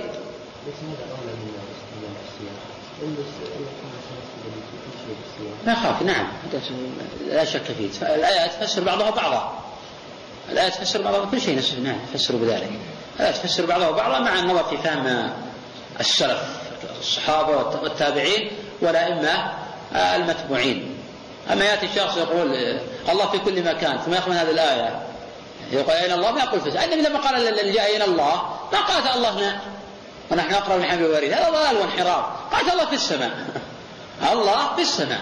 هذا تفسير للآيات. فلا حديث يفسر بعضها بعضا. الآن الحلولية والاتحادية والوجودية. حين يسألون عنه يقول في كل مكان. الدليل يقول نحن أقرب لحلم الوريد. النبي لما قال للجارية. أين الله؟ قالت في السماء. ما قالت في كل مكان. ولو كان الله في كل مكان على زعمهم بمعنى الله في بذاته ما كان للنزول معنى ينزل ربنا إلى السماء الدنيا حين يقضي الليل. لأنه في كل مكان. إذا كيف ينزل؟ هذا ضلال وانحراف هذا. فبالتالي هذا باطل شرعا وعقلا. أما قوله جل وعلا آه وإذا سألك عبادي عني فإني قريب أي قرب إجابة. إن تدعونها أقرب لحدث من عنق آه، راحلة قرب آه، إجابة قرب إثابة. وهذا واضح من دلالات الكتاب والسنة. الآيات والأحاديث يفسر بعضها بعضها. ويكفينا في هذا الباب مطابق الحدودية التحديدية قال النبي للجارية أين الله ما في كل مكان. قالت في السماء. قال من أنا؟ قال أنت قال أعتق فإنها مؤمنة. استدل على إيمانه بإثبات العلو. والنبي صلى الله عليه وسلم خطب الناس في عرفات في أعظم مجمع حضره الناس. وفي أجمع مجمع وفي أعظم مجلس اجتمع فيه الرسول صلى الله عليه وسلم مع الناس. قال اللهم اشهد جعل يرفع اصبعه إلى السماء. اللهم اشهد وإن كتب إلى أن يستشهد ربه جل وعلا. والنبي حين أسري به. لو كان الله في كل مكان ما أسري به السماوات السبع وسمع صرير الاقلام وخاطبه الله بالصلوات في كل مكان. الله جل وعلا. لكن هذا ضلال الأدلة واضحة وصريحة في هذا ولا عذر لأحد يقول الله في كل مكان أو أن الله عين وجود مخلوقات كما يقول ابن سينا ويقول الفارابي وجماعة من آه، المنحلين والخارجين عن دين الإسلام. هذه أدلة واضحة ونصوص صريحة. فمن خالف في شيء من ذلك لا شك أنه يعني ليس من الإسلام في شيء. نعم. إذا قلنا بأن أن قرب إجابة أو إثابة فهل نقول بأنها من إثبات الملتزمات لا ملتزمات. الأخ صريح. تدعون سميعا بصيرا قريب. إن تدعون أقرب حدا من قرى حياته نعم. كلابي يقول بها القرآن. كلابي يقول القرآن حكاية عن كلام الله والأشياء يقول عبارة عن كلام الله. والقولان نتيجتهم واحدة بأن القرآن مخلوق كيف يقول بأنه معنى قائم إلا المعنى قائم في يقول الله في الفيض الفعال اللي هو جبريل. ثم بدأ ينزل القرآن. العقل الفعال يسمونه جبريل هو العقل الفعال. فقائم بنفي المخلوق. وهذا يستلزم أن هناك شيء من الله مخلوق. يفرقون بين المعنى القائم والمخلوق؟ هم لا يقول المعنى القائم هو إن الله ما تكلم به. انما شيء يفيض. فيفيض والفائض هذا مخلوق. نعم. عندهم؟ لا هذا دليل على تناقضهم. هذا دليل على تناقضهم. الاشياء يدل على تناقض الاشياء تناقض الكلابيه وأنهم يقولون ما لا يفهمون. وأنهم ينادون بالعقل وما يفهمون العقل. فبيقولون باشياء تناقض العقل. نعم. الارجاء الفقهي الذي حكاه ابن تيمية عن بعض الفقهاء هو انهم يقولون عن الايمان بين قول وعمل. ويقولون عن قول واعتقاد ويقولون إن الاعتقاد ينبعث منه العمل. وهذا الذي يعتمد صاحب الطحاوي عن أبي حنيفة رحمه الله تعالى. بأنه يقول الايمان قول واعتقاد يقول ما يخرج الأعمال بدليل انه يفسق شارب الخمر عن ذلك ويؤثمه. فدل ذاك ان يقصد بالاعتقاد الذي تنبعث منه أعمال الجوارح. فهم يسمونها ارجاء الفقهاء. ومن العلم يطلق إرجاء الفقهاء الذي نتيجته هي قول أهل السنة في النتيجة. بخلاف المقدمة. هم يقولون مثل مسجد الصنم إنه كافر. ولكن ليس لذات السجود للصنم لدلالة أخرى. هم يوافقون على السنة إنه كافر. لكن سبب كفره يخالفون على السنة. هذا من رجال الفقهاء. أما رجال الغلاة رجال الجهمية الذين يربطون نواقض الإسلام بالإستحلال أو بالجحود أو يخرجون تارك العمل عن التكفير. هذا قول غلاة الجهمية وغلاة المرجئة. فالإرجاء الفقهي هو الذي محصلته قول أهل السنة في النتيجة ولكن يختلفون في استخلاص النتيجة.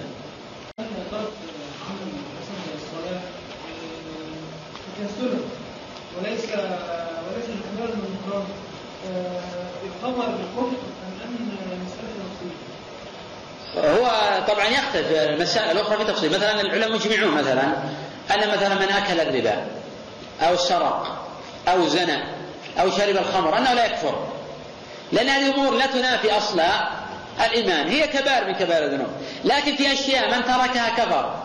مثلا من جحد وجوب الصلاة. قال الصلاه غير واجبة. أو غير مشروعة.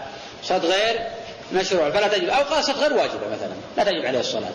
لا أصلي لا في البيت ولا في المسجد. العلماء يقول من أنكر وجوبه وأنكر مشروعيته فإنه يكفر الحالة الثانية أن يتركها كسلا. ويتركها وأن يتركها بالكلية. لا يصلي أبدا لا في البيت ولا في المسجد. نعم هذا في خلاف. لكن الذي يجمع الصحابة على أنه كافر. لأن الأدلة صريحة حكى إسحاق بن عبد الله العقيلي آه ابن حزم. كل أو يحكون الإجماع على كفر من ترك الصلاة بالكلية لقول الله جل وعلا وأقيموا الصلاة ولا تكونوا من المشركين آه، ولقوله صلى الله عليه وسلم بين الرجل من الشرك والكفر ترك الصلاة رواه مسلم في صحيحه.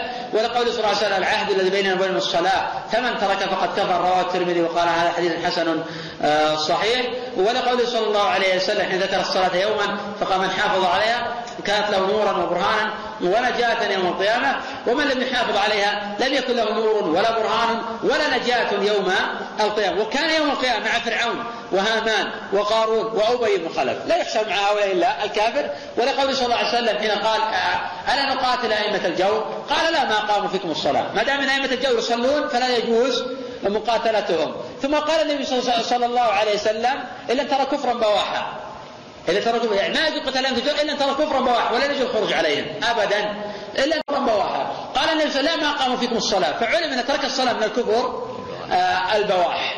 والأدلة على هذا كثيرة. صحيح في خلاف مذهبي بين المذاهب الأربعة لكن الصحابة أجمعوا على فلا يحق لأحد أن يخالف إجماع الصحابة. أما من صلى تارة ترك تارة يصلي الظهر ثم يترك العصر صلى المغرب ثم يترك العشاء هذا يعد فاسقا ومنافقا ولا يعد آه كافرا.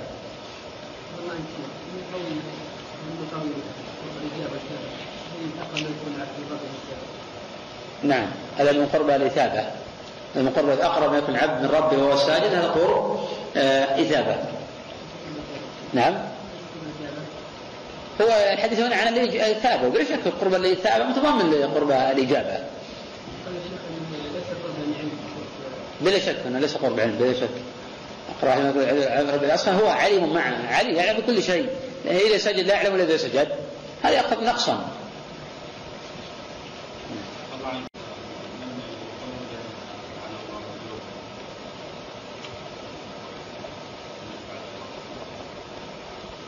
الفعل الله موصوف بذلك.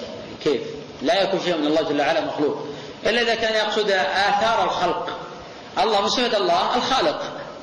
مع ذلك أنه يفعل. ذلك أنه يفعل. لكن لو قال مثلا شخص يعني هذه الآثار موجودة الآن من العمران والأقلام هذه من آثار خلق الله. هذه مخلوقة. نقول صحيح هذه مخلوقة. هذه مخلوقة. لكن صفة الخلق ليست مخلوق. الله موصوف بالخلق. قال الله جل ألا له الخلق والأمر فرق بين آه الخلق وبين المخلوق. فالله موصوف بصفة الخلق ومن أسمائه الخالق البارئ المصطفى. الخالق هذا صفة لله جل وعلا. وهي مقتضية لوجود الفعل. الفعل الذي خلق بالخلق شيء آخر. صفة الكلام صفة ذاتية من وجه فعلية. فهي صفة لله جل من قال ذلك مخلوق لا شك أنه كافر. أي نعم يعتبر كافرا هذا. لأنه جعل شيئا من الله مخلوق. لأن هذا كلام الله. ها.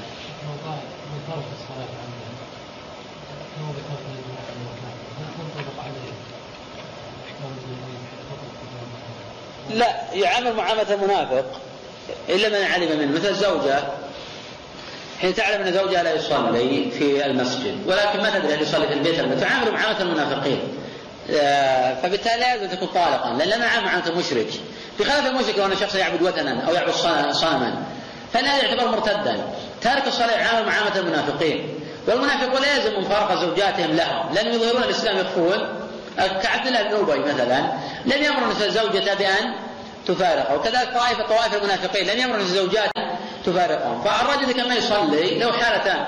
اللي يقول لا يصلي المرأة لا تجلس. تقول ما وش يصلي؟ لا تحتمل أن يصلي. هذا لا يلزم المرأة أن تفارقه. أما إذا تيقنت المرأة حصل عندها المرأة يقين بأنه لا يصلي لا في المسجد ولا في البيت هي يلزمها أن تفارقه. لأن عندها يقين حصل لها. لكن لا يلزم أن تلزم الآخرين بذلك. من ذلك شخص ما يصلي. أنا أعلم مثلا ما يصلي. لا في البيت ولا في المسجد. ما يحق لي أن أصلي عليه أبدا. لكن ليس من حقي أن أنهى الناس عن الصلاة عليه. لأن الناس ما يعرفون ذلك يرونه في ديار المسلمين ويشهدون الله محمدا آه رسول لأن الذين يصلون يشهدون ينطقون بالشهادتين. وذاك حذيفة حين أخبرنا الإنسان بأسماء المنافقين كان يمتنع عن الصلاة عليهم. ولكن لم يكن يمنع أحدا أبدا من الصلاة عليهم. لأن يترتب عليه آه منكرات كثيرة جدا. فأنا حين أعرف من وضع الجار الآخر ما يعرف.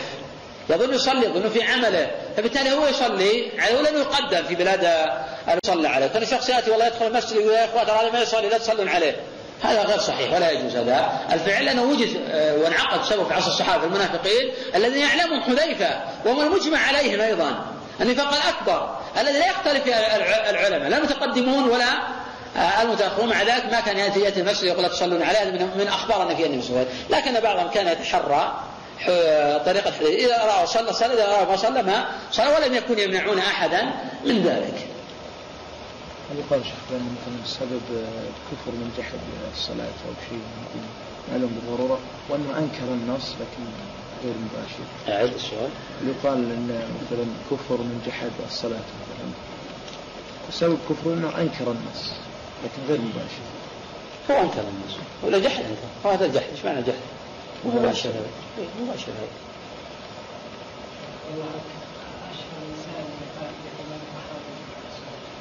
والله ممكن لا في بابه ما نمر بالإرجاء إن شاء الله. أيهما أوسع الطاعة الطاعة عن العبادة؟ نعم. أيهما أوسع الطاعة عن العبادة؟ أيهما؟